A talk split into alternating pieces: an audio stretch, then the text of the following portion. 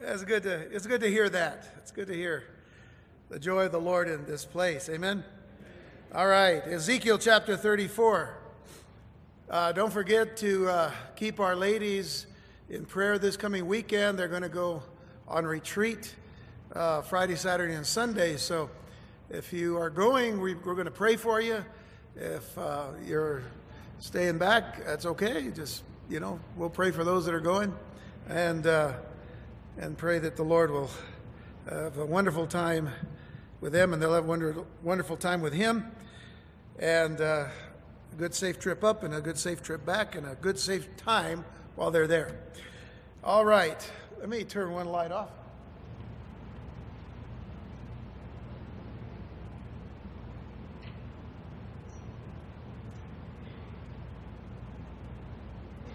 Some little gremlin always turns it on. I don't know why.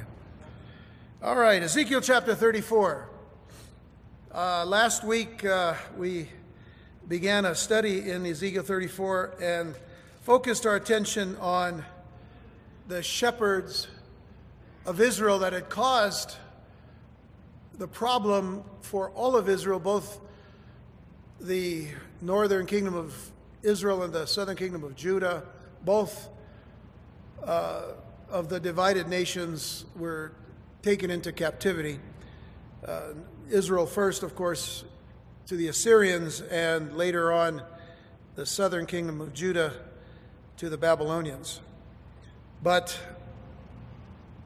the problem was the shepherds, the false shepherds, or, or the bad, evil shepherds. And uh, rather than read all the way through. I just want to start at verse 7. We're going to look at verses 11 through, uh, through 31. We went through verse 10 last time. But I want to start at verse 7 just for context sake. And uh, it begins in verse 7 Therefore, you shepherds, hear the word of the Lord. As I live, saith the Lord God, surely because my flock became a prey and my flock became meat to every beast of the field because there was no shepherd. Uh, neither did my shepherds search for my flock, but the shepherds fed themselves and fed not my flock. Now, don't think that, that all of that was happening just then. I honestly believe that a lot of that is happening today as well. And therefore, O you shepherds, hear the word of the Lord. Thus saith the Lord God Behold, I am against the shepherds, and I will require my flock at their hand, and cause them to cease from feeding the flock. Neither shall the shepherds feed themselves any more, for I will deliver my flock from their mouth, that they may not be meat for them. For thus saith the Lord God, verse 11 Behold, I, even I, will both search my sheep and seek them out. As a shepherd seeketh out his flock in the day that he is among his sheep that are scattered, so will I seek out my sheep and will deliver them out of all places where they have been scattered in the cloudy and dark day.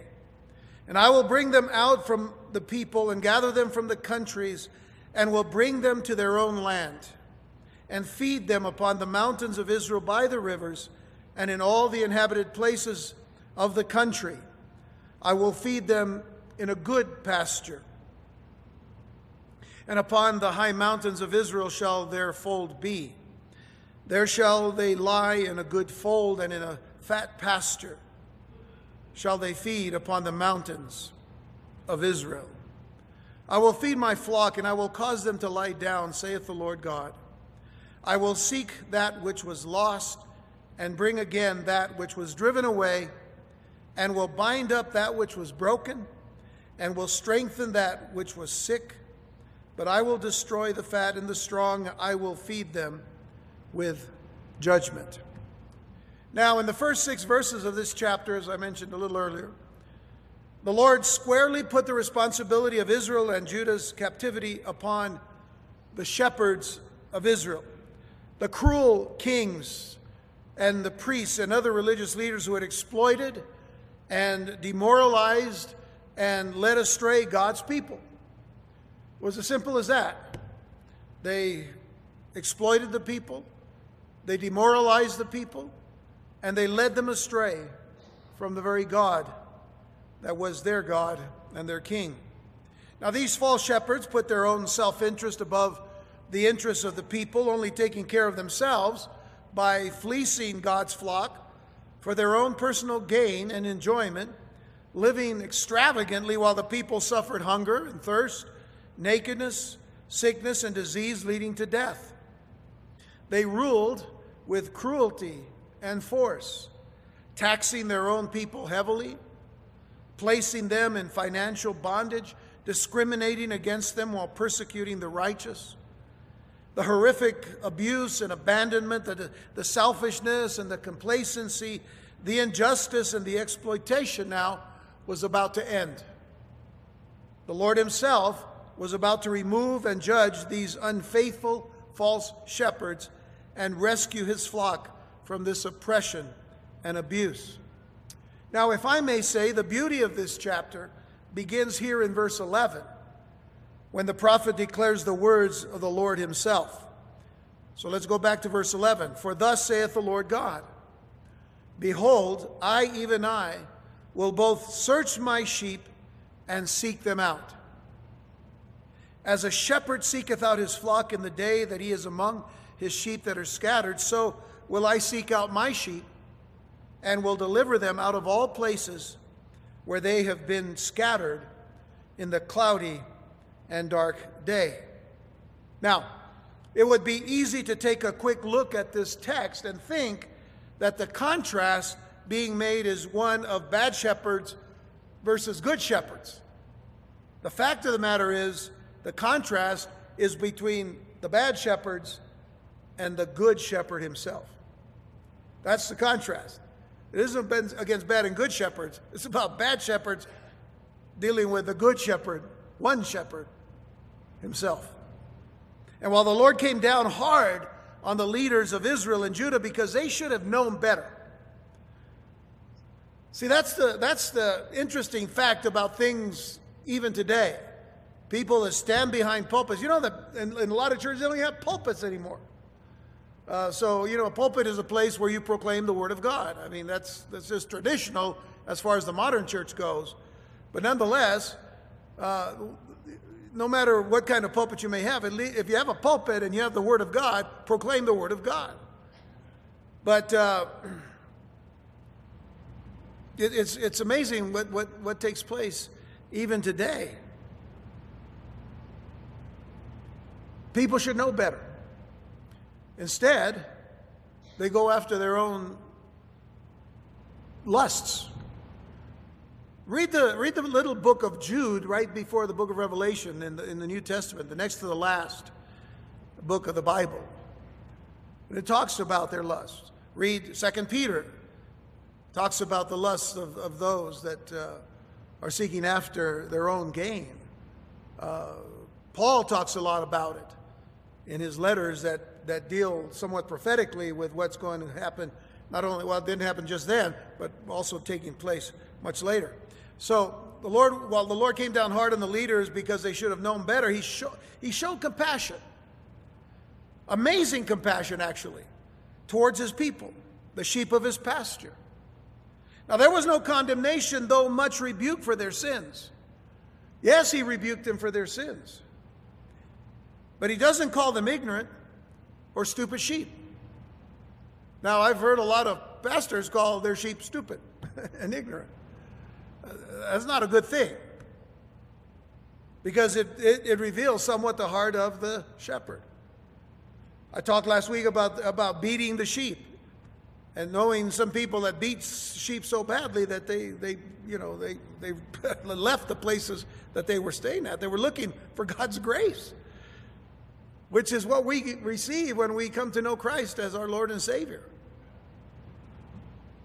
So instead, what, what God does is He seeks out His own sheep, as the text tells us, searching for them, to restore them, to return them to their land, and to refresh and revitalize them by feeding them from green pastures and caring for them as a shepherd, or as the good shepherd is to do for his sheep. That is what shepherds are supposed to do. And if I remember right, I think I, I, mentioned to you that those of us who stand behind pulpits today are not the shepherds of the, of the sheep, but under shepherds, because there's only one good shepherd, and that's Jesus himself. Think about this, if you will. Turn to Luke chapter 15 for just a moment and consider the parable that Jesus is going to speak. But before, I want you to look at the first two verses of Luke 15, where Luke uh, records, he says, Then drew near unto him all the publicans and sinners for to hear him. In other words, uh, the publicans and sinners were the bad people to the religious people, you know. These were all the sinners. And they drew near to Jesus to listen to what Jesus had to say to them. And then, notice verse 2 the Pharisees and scribes murmured, saying, This man receives sinners and eat, eats with them. And, and now, who are the Pharisees and the, and the scribes? They are the shepherds. So now, with that in mind, look at verse 3. And he spake this parable unto them, saying, What man of you, having a hundred sheep, if he lose one of them, does not leave the 99 in the wilderness and go after that which is lost until he find it? And when he has found it, he layeth it on his shoulders, rejoicing. And when he cometh home, he calleth together his friends and neighbors, saying unto them, Rejoice with me, for I have found my sheep which was lost. I say unto you, that likewise joy shall be in heaven over one sinner that repenteth, more than over 99 just persons which need no repentance. Now, think about that for a moment. Think about who his audience was and what they were hearing. And who was hearing it? The publicans and the sinners were there, but so were the shepherds. Was this a, a, matter of getting the attention of the shepherds more than the sheep? Was it saying to them, listen, you care so much about yourselves, you don't care about that one lost sheep? Yet heaven rejoices when one lost sheep is found. What a beautiful picture here of our Lord seeking and saving that which was lost. Jesus made it very clear that heaven rejoices when one sinner repents. But was that on the heart of, of the shepherds at that time in Israel?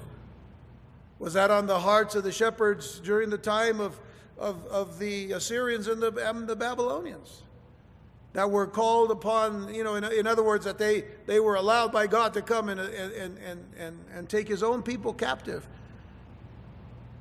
Because even though the people had sinned and the people had, had uh, disobeyed God and rebelled against God, it was the leaders that led them astray. It was the shepherds that led them in that direction. You know, I'm oftentimes asked, and I, you know, I just I want you to bear with me on this thing, but I'm oftentimes asked, well, do you think that that Catholics are going to go to heaven? I said, you know, it's not for me to judge that. I mean, only God knows their hearts. Please understand that. But I'll say the greater judgment is going to be upon the ones who have led them, you know, away from the Word of God and led them away from the true Christ.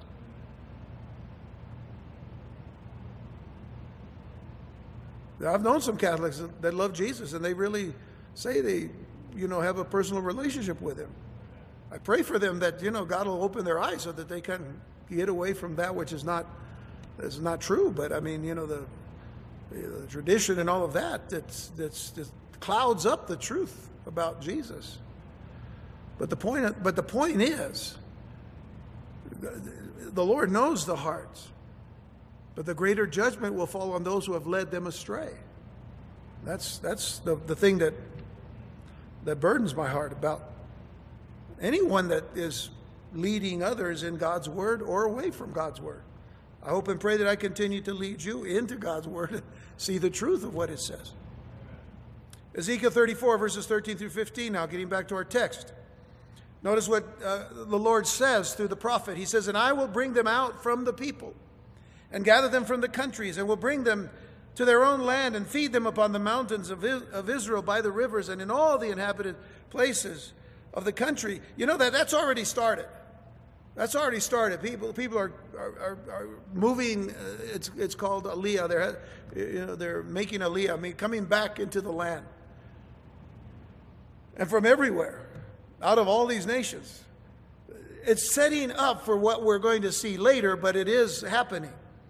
I will feed them in a good pasture, in a good feeding ground.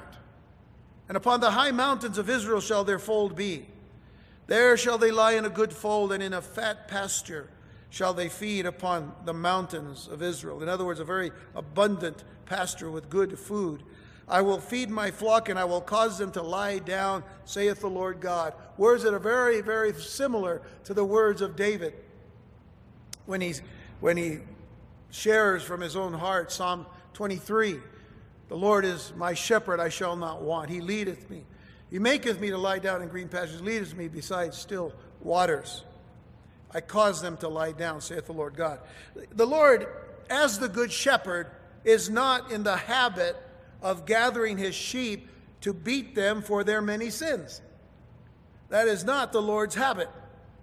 Though, by the way, we would be deserving, right? though we're, though we, we're deserving, I mean, the Lord doesn't do that. Or, or does he place them under excessive and laborious burdens? As some people might portray God as one that likes to place heavy burdens on people. You know, number one, we shouldn't misrepresent God, but we need to remember something. God doesn't like to be misrepresented. See, this is the reason why we need to know the fullness of his character, even though we may not know fully on this on, on this earth and in this life, how, how, fully, you know, God is as far as in his attributes. I mean, he, he's not to be known like anyone because he's above all of his creation. But we do know what the Bible tells us about him. We know that he's powerful. We know that he's awesome. We know that he's holy. We know that he's righteous and just and true. We know that he loves. We know that he's a God of life. There's, there's so much that we should know about him. So we shouldn't be misrepresenting him by, by taking, you know, little portions of scripture where he has to judge people and say, well, he, you know, he's the judge and he's always the judge and, you know. But, but you know what? He loves his people. Why would we say, for God so loved the world that he gave his only begotten son? That whosoever believe in him should not perish but have everlasting life if he's not a God of love and a God of mercy and a God of grace. And we see this not just in the New Testament, but we see it in the Old Testament as well. So, again, just, just remember that, that the good, as the good shepherd, he's not in that habit of, of gathering the sheep to beat them for their sins. And many times, who beats, who, who beats themselves? We do. We beat ourselves. We don't play, you know, He doesn't place us under excessive and laborious burden. Something that is very much implied here is that of God responding to the calls of His people. Now, we don't see it as much in the book of Ezekiel, but we do see it in, this, in the very same prophets that were speaking to the people before they fell into this uh, condemnation. Well, I don't, know, I don't want to call it condemnation, before they fell into their, their captivity before they fell into their discipline that God was putting them through. He, he was disciplining his people so that they would come back to him. So he wasn't beating them. He, he, had, he let them go off on their own because, uh, you know, you, you want to be this way? Okay. But this is what you're going to have to face. So this is what was happening to them. So the other prophets were crying out to Israel and, and Judah and telling them, Come back to God, come back and return, return to the Lord, repent of your sins, and He'll hear you. Call unto Him, and He'll answer you. So that's, that's the calls of his people that I'm talking about. For example, Isaiah 55, verse, verse 6 Seek ye the Lord while he may be found, call ye upon him while he is near. You know, when he's near is, is when he's really doing everything he can to get our attention that we're going in the wrong direction, and He wants us at that point to wake up. And then when we wake up and see where we are off the beaten path, we need to call Him, and, and He brings us back. Now that's a simple that's a simple look at this, but nonetheless, go to Psalm uh, 18. Go back to Psalm 18, verse 3, because a, a few of these psalms, and there are many, many more. I just got uh, uh, three pa- passages that I want you to see. Psalm 18, verse 3 says, I will call upon the Lord. Now, this is a psalmist here David, I will call upon the Lord who is worthy to be praised, so shall I be saved from mine enemies. You see, they're, they're, he's facing something, he's facing some kind of opposition, he's facing some kind of attack. I will call upon the Lord who is worthy to be praised, so shall I be saved from mine enemies. Go all the way to Psalm 55, verse 16. And notice once again what the psalmist says As for me, I will call upon God, and the Lord shall save me. Because it was understood in their hearts. If they called upon the Lord with all of their heart, soul, mind, and strength, if they sought the Lord with their hearts, God would answer them. God would listen to them. Think about every time. Uh, some of you were probably reading the book of Judges recently, you know, about, about last month, because that was part of our readings. So you read the book of Judges, and, and, and they went through this cycle of just rebelling, and then God had to judge them, and then the judges came and, and got the people to look unto God, and then they would repent of their sins, and then they would live for a, uh, you know, a certain amount of time serving the Lord, and then they would fall away again, and it was just this terrible cycle of just you know, up and down, up and down, up and around, and everything else. So, uh, that, that's the, the understanding, though, that the, because God only knows the heart. I mean, God knows our hearts. We don't know them. So he knows when they're calling upon him. And he says, I will, I will save you if you call upon me. So the psalmist says, As for me, I will call upon the Lord. The Lord shall save me. Now, go to Psalm 86. Psalm 86, verses 4 through 7.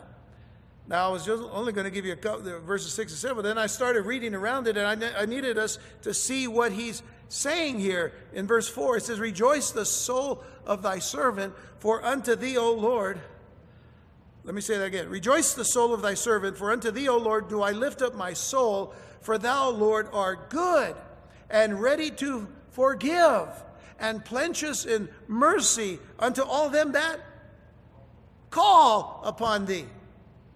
So he's good. He's ready to forgive. He's, he's full of mercy, plenty, plenteous in mercy unto all them that call upon thee. Then he says, Give ear, O Lord, unto my prayer, and attend to the voice of my supplications.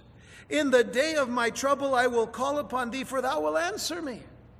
Now, listen, folks, I don't know about you, but I talk to a lot of people that are always in trouble. I mean, they're just always in trouble. And I just want to ask him, why are you always in trouble? Maybe, maybe, maybe, just maybe, you're not praying. You're not really praying. And you're not praying in faith. And you're not trusting the Lord. And you have a disconnect with God, but you don't want to you don't want to believe that. You want anybody to believe it. So but you're disconnected. And it's not God who disconnected. He, God pays his bills. We disconnect. We stop praying, we stop reading, we stop studying, we stop living for the Lord. And what happens to our lives? You know the drain? There's that cycle, a circle. When do you finally say in the drain, Help! Lord, when? I know I'm probably I'm probably preaching to the choir here. Or maybe you're watching a live stream. And it's talking to you. It's saying something. Give ear, O Lord, unto my prayer and attend to the voice of my supplications, the, the things that I'm, I'm laying down to you that I need in my life, Lord. In the day of my trouble, I will call upon thee. Now, please understand, we, we pray for others. We, we pray for a lot of people. We get, uh, you know, we get texts and emails and, and calls and whatnot, and people uh, ask us to pray. That's fine. That's all right. We need to pray for one another. God called us to pray for each other. We should lift up the burdens of others. But here's the thing too easy, it's too easy to say, pray for me, pray for me, pray for me.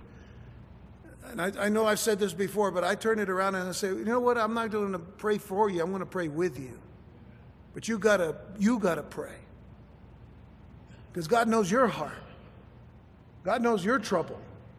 You can tell me something about your trouble, but a lot of times I'm not going to get the truth, but God already knows it anyway. So what are you bringing it to me? And giving me only half of the stuff. I, I, besides, I don't want to know the other half. I really don't. But I do want to know that you're praying.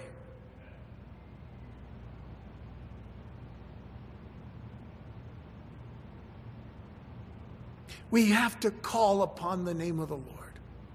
What are we doing if we're not doing that?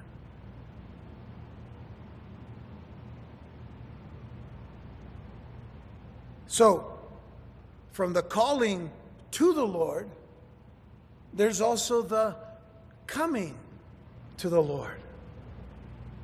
We call, but then we come.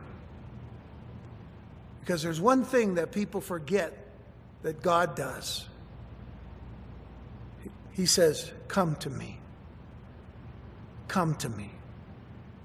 James put it very easily in his, in his uh, epistle. He said, Draw near to God, and he'll draw near to you. That's throughout the whole of Scripture. But listen, if you will, to Jesus. In Matthew 11, I know I've read this probably four or five times in the last month and a half. I don't care. You need to hear it. Jesus is saying this Come unto me, all you that labor and are heavy laden, and I will give you rest. Now, much of the heavy laden and labor and heavy ladenness that he mentions here was certainly being placed upon their backs because of, of oppression and, and slavery and all kinds of other stuff. The problem, though, for us is that we put a lot of burdens on our own backs. We put a lot of stuff on our backs. We carry a lot of guilt around. We carry a lot of stuff, baggage. God says, I, I, want, I want you to walk free of that baggage. So he says, Come unto me, all ye that labor and are heavy laden, and I'll give you rest.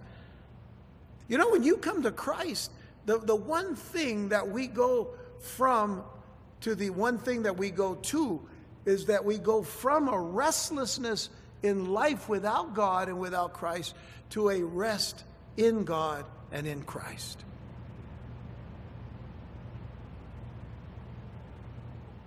Now, we might struggle with some restlessness in, in, the, in, in our walk with the Lord, but we're, you know, that's an everyday thing. We're going to we're gonna struggle with things. But at, you know, people always say at the end of the day. No, no, at the beginning of the day. At the beginning of the day, you got to rest. You got to begin by resting in God, resting in Christ, resting in the power of the Holy Spirit, resting in power of the Word of God. But you got to open the Word of God when you get up. I'm not slapping anybody around, am I? Okay, just a little. Just a little bit. I'm just trying to let you know that the patterns that we set in our lives, if we set them daily and habitually in Christ, and it becomes a habit, you know, the habit of holiness, the habit of de- devotion, the habit of, of spending time, the habit of prayer, then it becomes like breathing. I don't think any of you ever forget to breathe in the morning.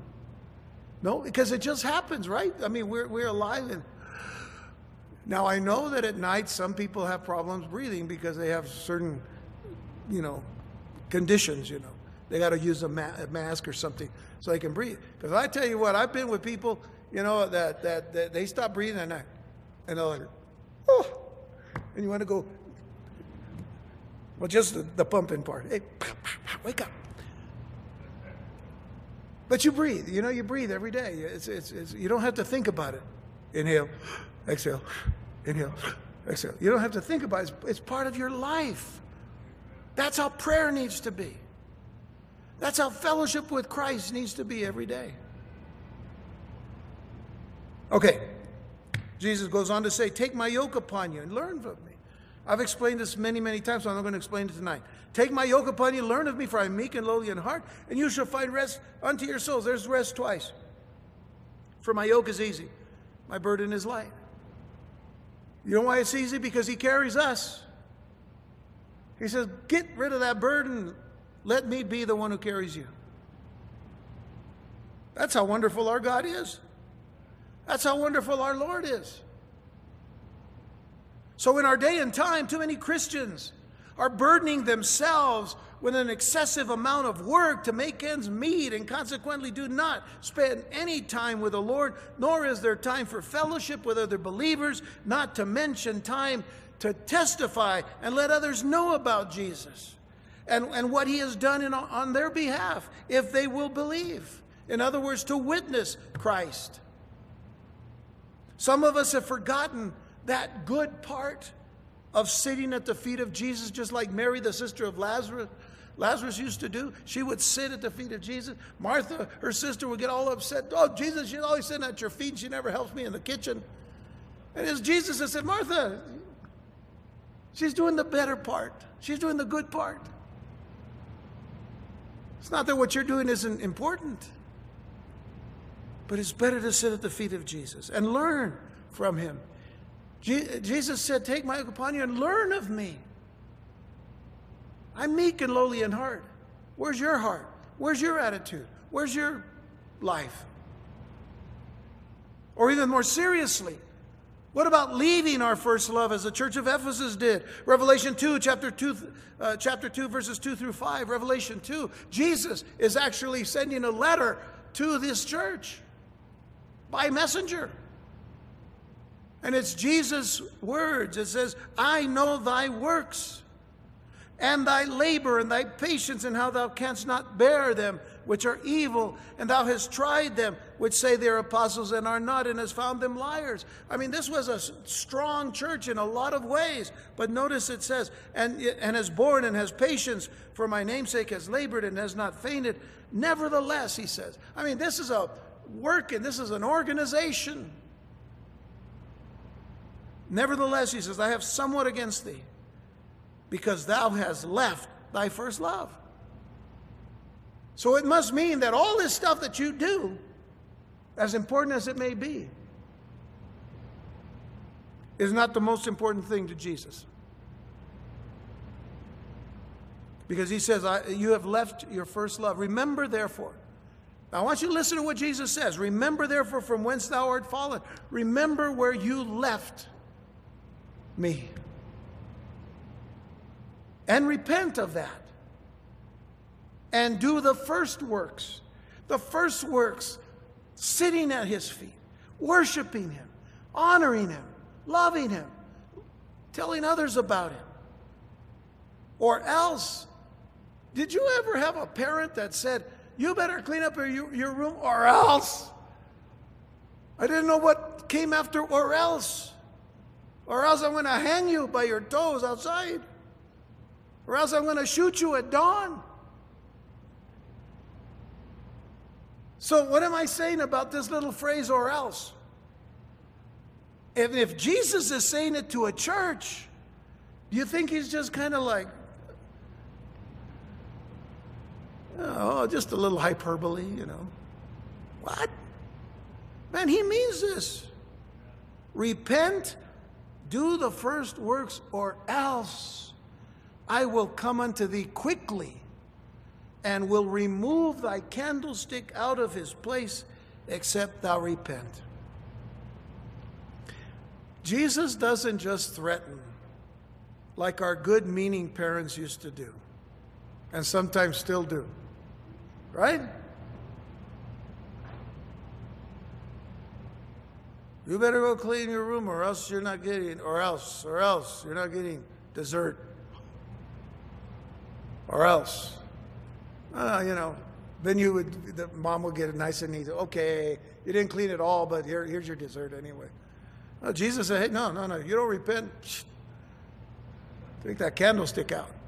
This is the what church? And it's the first letter to the strongest church of all. As far as organization is concerned, what is that telling us?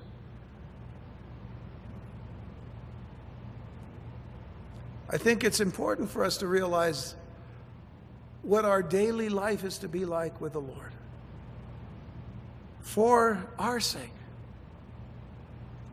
Because He loves us, He wants to spend time with us, He wants us to have Him at the center of, of our lives. All right, we got to move on because of time. The Lord was going to repair and he was going to remedy everything that the false shepherds did to his people. He has go, he's got to go in and he's got to do all of this repairing. Look at verse 16. I will seek that which was lost and bring again that which was driven away and will bind up that which was broken and will strengthen that which was sick, but I will destroy the fat and the strong. That is, those that got fat on the people, those who became strong on the people, I will feed them with judgment. Interesting words. To contrast the force and the cruelty with which they ruled the flock, the Lord was going to deal with the false shepherds with justice and equity. He would destroy the arrogant and domineering leaders who abuse their authority, and he says, I will feed them with judgment. You've been eating on the people, now I'm going to give you something to eat. You want to eat something? You ever heard that from your parents? You, you, You want to, you know, here, try this. ah, what lessons we have to learn hard way. You want to get fed? Here, here's judgment. I want to feed you judgment. You start talking really, you know, saying stuff with, right, as kids. Maybe I'm just, maybe this doesn't happen anymore. Because now you have that, that little pump spray, you know, thing to wash your hands. Man, before we had these ugly little bars of soap that you bought at Safeway or, or Furs for like 50 cents, and it was a stinky of soap. And, and you, you know, you said a bad word at home, and man, you, I want to wash out your mouth with soap. And don't think they didn't do it. You want, you want to say that here. You're gonna, I want to feed you judgment. You like getting fed? Then I'll feed you. That's what God was saying. Let's read on, verse 17. And as for you, O my flock, thus saith the Lord God Behold, I judge between cattle and cattle, between the rams and the he goats. Seemeth it a small thing unto you to have eaten up the good pasture? Now, he's, he's also talking to these leaders here. Think about it. Seemeth it a small thing unto you to have eaten up the good pasture, but you must tread down with your feet the residue of your pastures? And to have drunk of the deep waters, but you must foul the residue with your feet? You drink of the good water, but then you clean your feet with it so nobody else can enjoy it? And as for my flock, they eat that which you have trodden with your feet, and they drink that which you have fouled with your feet. Therefore, thus saith the Lord God unto them Behold, I, even I, will judge between the fat cattle and between the lean cattle. And because you have thrust with side and with shoulder, and pushed all the disease with your horns, till you have scattered them abroad, therefore will I save my flock. And they shall no more be a prey, and I will judge between cattle and cattle. The Lord is going to do a good amount of separating one day. A good amount of separating. He's going to separate the sheep from the goats. He's going to separate the wheat from the tares. The time frame is for a future restoration, specifically a time after the tribulation period, just prior to Jesus setting up his millennial kingdom. And we'll talk about this more as we go on in, in, in, Ezekiel, but this is the time that he's going to judge the sheep and the goats. Those sheep that come to Christ, during the tribulation period will enter the kingdom age with Jesus. Those who have rejected Jesus and make it through the tribulation period, those who have taken the mark of the beast, as it were, and, and other things, uh, they're the goats. They will be cast into Hades until the great white throne judgment, and they will spend eternity in the lake of fire. That, that's, that's the bottom line. And we've talked about that many times, especially when we study the book of Revelation and, uh, and the book of Daniel and a few other of the proph- uh, prophetic books. Verse 23 And I will set up one shepherd over them, and he shall feed them, even my servant David. He shall feed them, and he shall be their shepherd. Now, it is thought by some that the psalmist King David would resurrect and he would shepherd his people once again. There have been some people that, that actually think that based on this one verse. But the truth is that this is speaking of the son of David, who we know is Yeshua HaMashiach, Jesus the Messiah, Jesus the Christ. Because I want you to consider a few verses that are very clear in the scriptures because the scriptures will not contradict themselves. But in John chapter 10, we're going to start in the New Testament, go backwards. In John chapter 10, actually, we're not going backwards, we're going to go forwards, actually. But uh, anyway, let's go back to John. John chapter 10, verse 11, what Jesus said of himself. He says, I am the good shepherd. The good shepherd giveth his life for the sheep. Now you go down to verse 10, uh, 14. I am the good shepherd and know my sheep and am known of mine. Now look at something interesting in verse 16 of John chapter 10. Verse 16. And other sheep I have which are not of this fold, that's speaking of the Gentiles, them also I must bring, and they shall hear my voice, and there shall be one fold, excuse me, one fold, and what? One shepherd. One shepherd. Got it? Okay, so he's good shepherd, and he's the one shepherd. Then uh, go down to 1 Peter chapter 5 verse 4. 1 Peter 5 verse 4 because there Paul uh, I'm sorry Peter says and when the chief shepherd shall appear the context of course is pointing to Jesus Christ when the chief shepherd shall appear you shall receive a crown of glory that fadeth not away. So Jesus is not just the good shepherd and the one shepherd, he's also the chief shepherd. All right? So now that's four verses giving us three distinctions. He's the good shepherd, he's the one shepherd, he's the chief shepherd. And then in Hebrews chapter 13, verses 20 and 21, Hebrews 13, it says, Now the God of peace that brought again from the dead our Lord Jesus, that great shepherd of the sheep, through the blood of the everlasting covenant, make you perfect or complete in every good work to do his will, working in you that which is well pleasing in his sight, through Jesus Christ, to whom be glory forever and ever. Amen. We have to read all the way down there because who's getting the glory? Jesus is. Who is Jesus? Here, he is the great shepherd, that great shepherd of the sheep. So, what do we know about Jesus then? We know that he is the good shepherd, he is the one shepherd, he is the chief shepherd, and he is the great shepherd. Everything points to Jesus. So, David had uh, a blessed uh, uh, life, and he had a blessed testimony and a blessed witness, a blessed uh, uh, work that he did. But everything after David would point to the son of David. And who would the son of David be? Well, there would be the Messiah because the Messiah was to come through the line of David from Abraham. And even before that, but Abraham, of course, began the, the, the clear distinctions. And so it is clear that our shepherd, Jesus Christ, is the good shepherd, the one shepherd, the chief shepherd, and the great shepherd. We, as under shepherds, pastors, are not to lord over the sheep, but to care for them and to love them and to feed them because of the great shepherd. He's the example. Second, uh, Second Corinthians chapter 1, verse 24, Paul says very, in a very small statement, he says, Not for that we have dominion over your faith. We as, as under shepherds don't have dominion over your faith, but are helpers of your joy. For by faith you stand. Now, I wish more pastors read that about their own ministry. That we are to be helpers of your joy. I want you to be joyous in God, joyous in Christ, rejoicing in the things that God has done, rejoicing in the things that God is doing, rejoicing in the things that God is going to do as we see the day of Christ approaching. And for us to trust in the fact that those who have come to Christ have come by faith, and in that faith you stand. You don't stand because of me. You don't stand where you are because of any person that's ever ever said anything to you about Jesus. You stand because you have faith in the Lord.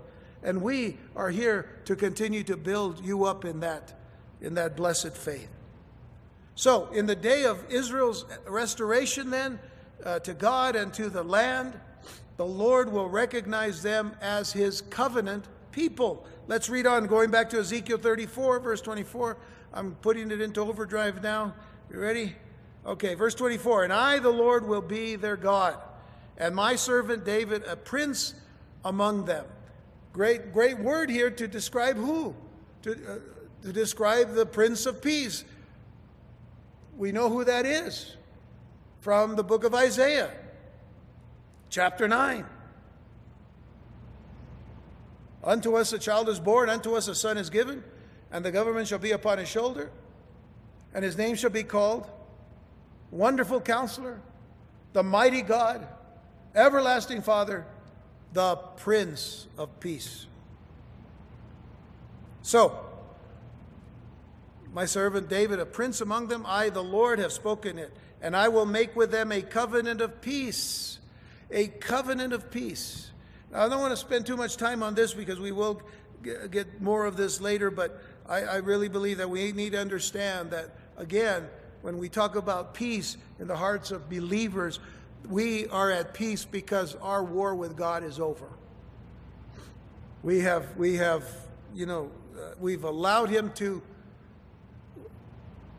defeat us, and you know, in, in that battle, you know, that we, we struggled with God, we've allowed Him to beat us, and, and what, who gets the benefit? We do. We do.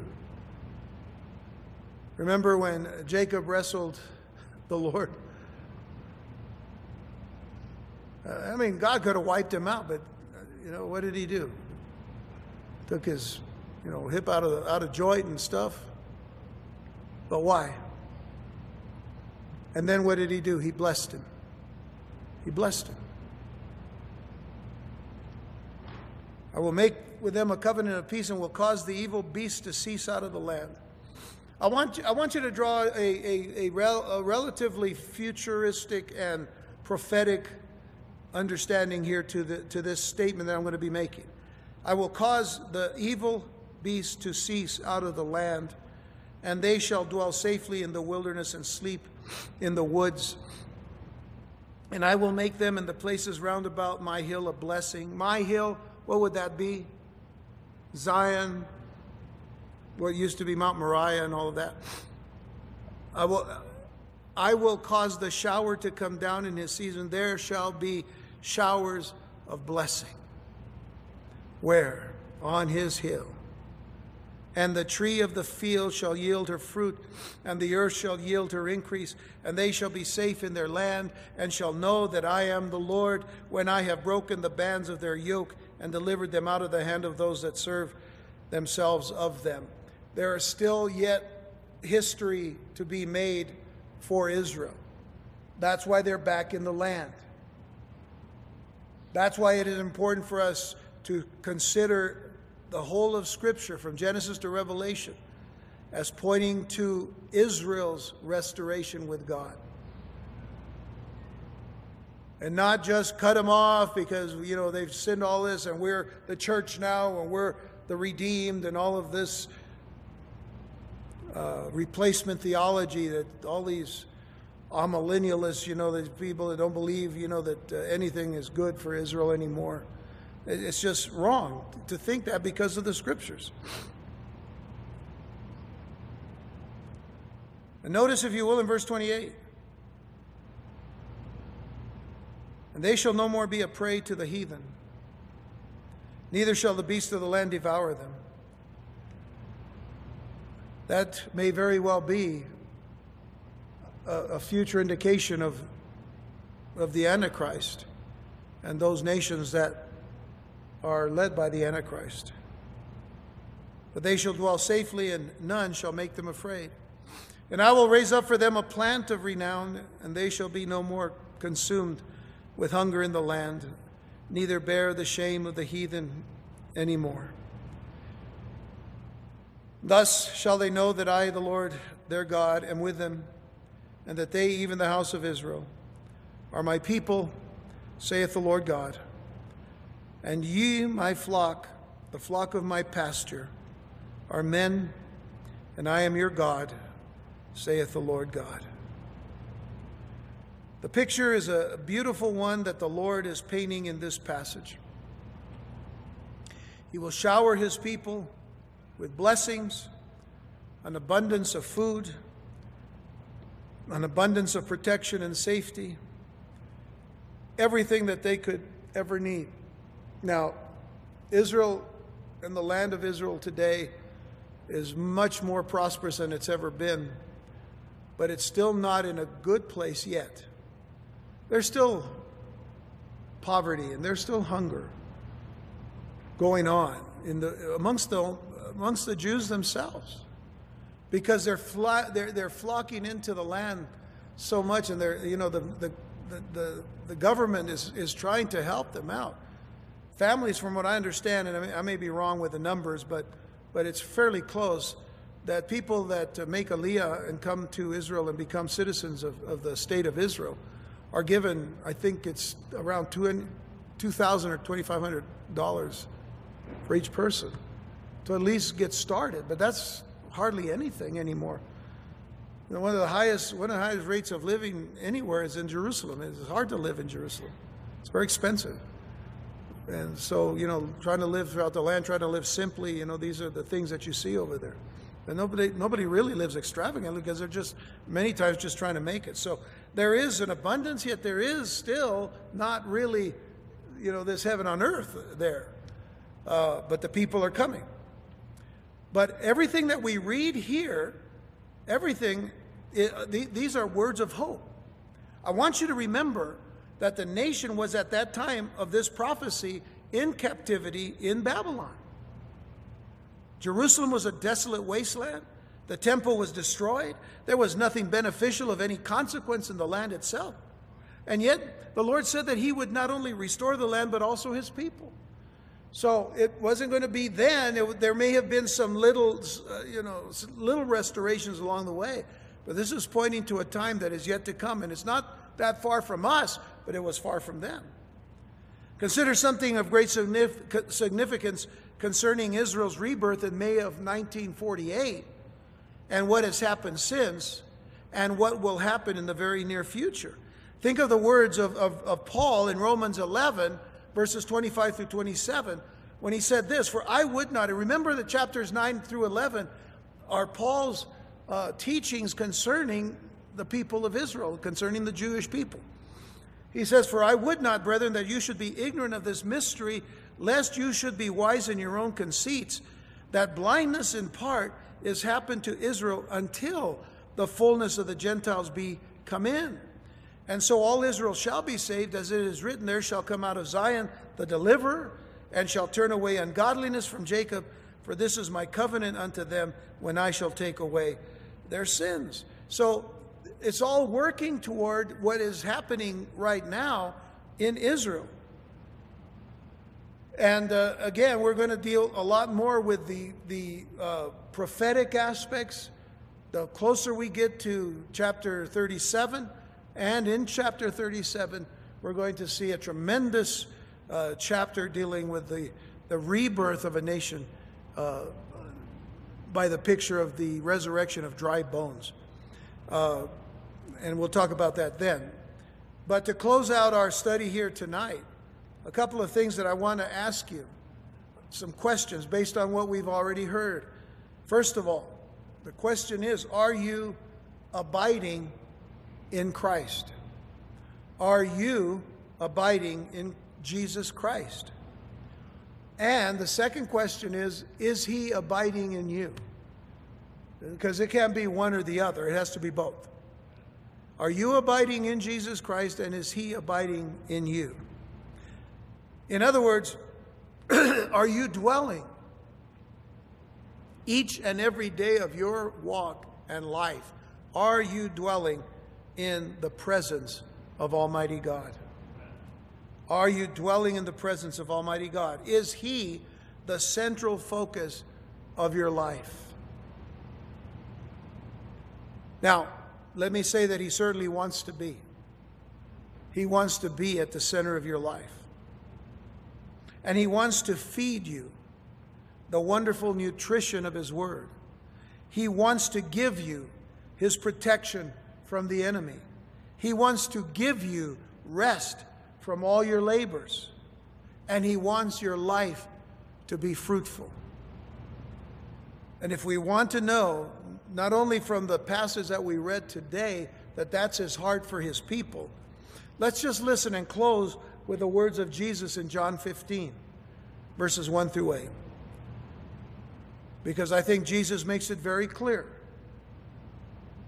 what I, what I believe that God gave to the prophet Ezekiel to tell his people in hopes that they trust in the Lord to be restored fully and completely by the time that the Messiah would come. In John 15, verse 1, it says, I am the true vine, and my Father is the husbandman. My Father is, is the gardener, or the farmer, as it were. I am the true vine, my Father is the husbandman. Every branch in me that beareth not fruit, he taketh away. I'm not going to go into great detail about this, just listen to what he says. And every branch that beareth fruit, he purges it or prunes it. Now, those of you that are, are, you know, have gardens and stuff, and you got flowers and you got roses and whatnot, or whatever it is that you might have, after a long winter, you know, you know, you need to go out there and you need to start preparing your lawns and stuff, but you, you have to go out and, and prune your trees or prune your, your, your, your rose bushes or prune your you know, flowers and all of that because it, it, it, it allows for more fruit to grow, very simply. So he purges it that it may bring forth much or more fruit. Now you are clean through the word which I have spoken unto you. Abide in me, and I in you. As the branch cannot bear fruit of itself except it abide in, abide in the vine. No more can you except you abide in me. You want to be, bear fruit, you got to abide in, in Jesus. Again, he says, I am the vine, you are the branches. He that abideth in me, and I in him, the same bringeth forth much fruit. For without me you can do nothing. Without Jesus, you can do nothing. In your life, for your life, through your life, you cannot do anything. If a man abide not in me, he is cast forth as a branch is withered and is withered, and men gather them and cast them into the fire, and they're burned. If you abide in me and my words abide in you, you shall ask what you will, and it shall be done unto you. Herein is my Father glorified that you bear much fruit, so shall you be my disciples. If you abide in me and my words abide in you, you shall ask what you will. That, that kind of statement uh, if, if we're in the flesh, the first thing that comes to mind is, oh, I can ask anything? Anything? Well, I have this list. It goes all the way to the door. And we say, I can ask anything and it's mine, right? Or maybe what we need to ask is, Lord, I just want to be fruitful for you. If we kind of keep it within the context of this passage. If I shall ask what I what you will. Well, what is my will? My will is I just want to do the will of my Father. So Lord, help me do your will. And it shall be done unto you. Thank you, Lord. I just want to do your will. Herein is my Father glorified, that you bear much fruit. Now I can bear much fruit because you know that uh, what I care to do, what I delight to do. You know, if, if we believe what it says in the scripture that, you know, that the Lord wants to give us the desires of our heart, well, what's your desire? My desire is to honor and glorify Jesus Christ with everything that I can do. And if I find myself in a position where I can't do that, I, I don't want to do it. I don't want to do that, whatever that is. And you walk away, get away from it. Because if it's going to if it's going to bring shame, I don't want to bring shame to the Lord. I don't think any of us want to. The enemy will do all he can to get us to bring shame to the Lord, right? A lot of times the people in the world don't, don't come to the Lord because they see what is supposedly the church on TV doing all kinds of weird stuff, believing all kinds of weird things, preaching all kinds of, you know, prosperity things that, you know. Listen, we're prosperous because God has given us so much. What do we do with it? That's the question. That is the, ba- the main question. What are you doing with what God has given you? We're just called to be managers of what He gives us. That's called stewardship in the scriptures. It's really His, isn't it? It's still really His. Yet He allows us to enjoy it. And it's a wonderful thing if we understand this balance. If you abide in me and I abide in you, if you abide in me and my words abide in you, then whatever you ask, whatever you will, it shall be done. So consider what you ask. Consider that it comes from knowing that Jesus dwells within you. If uh, and, and I pray that that he does.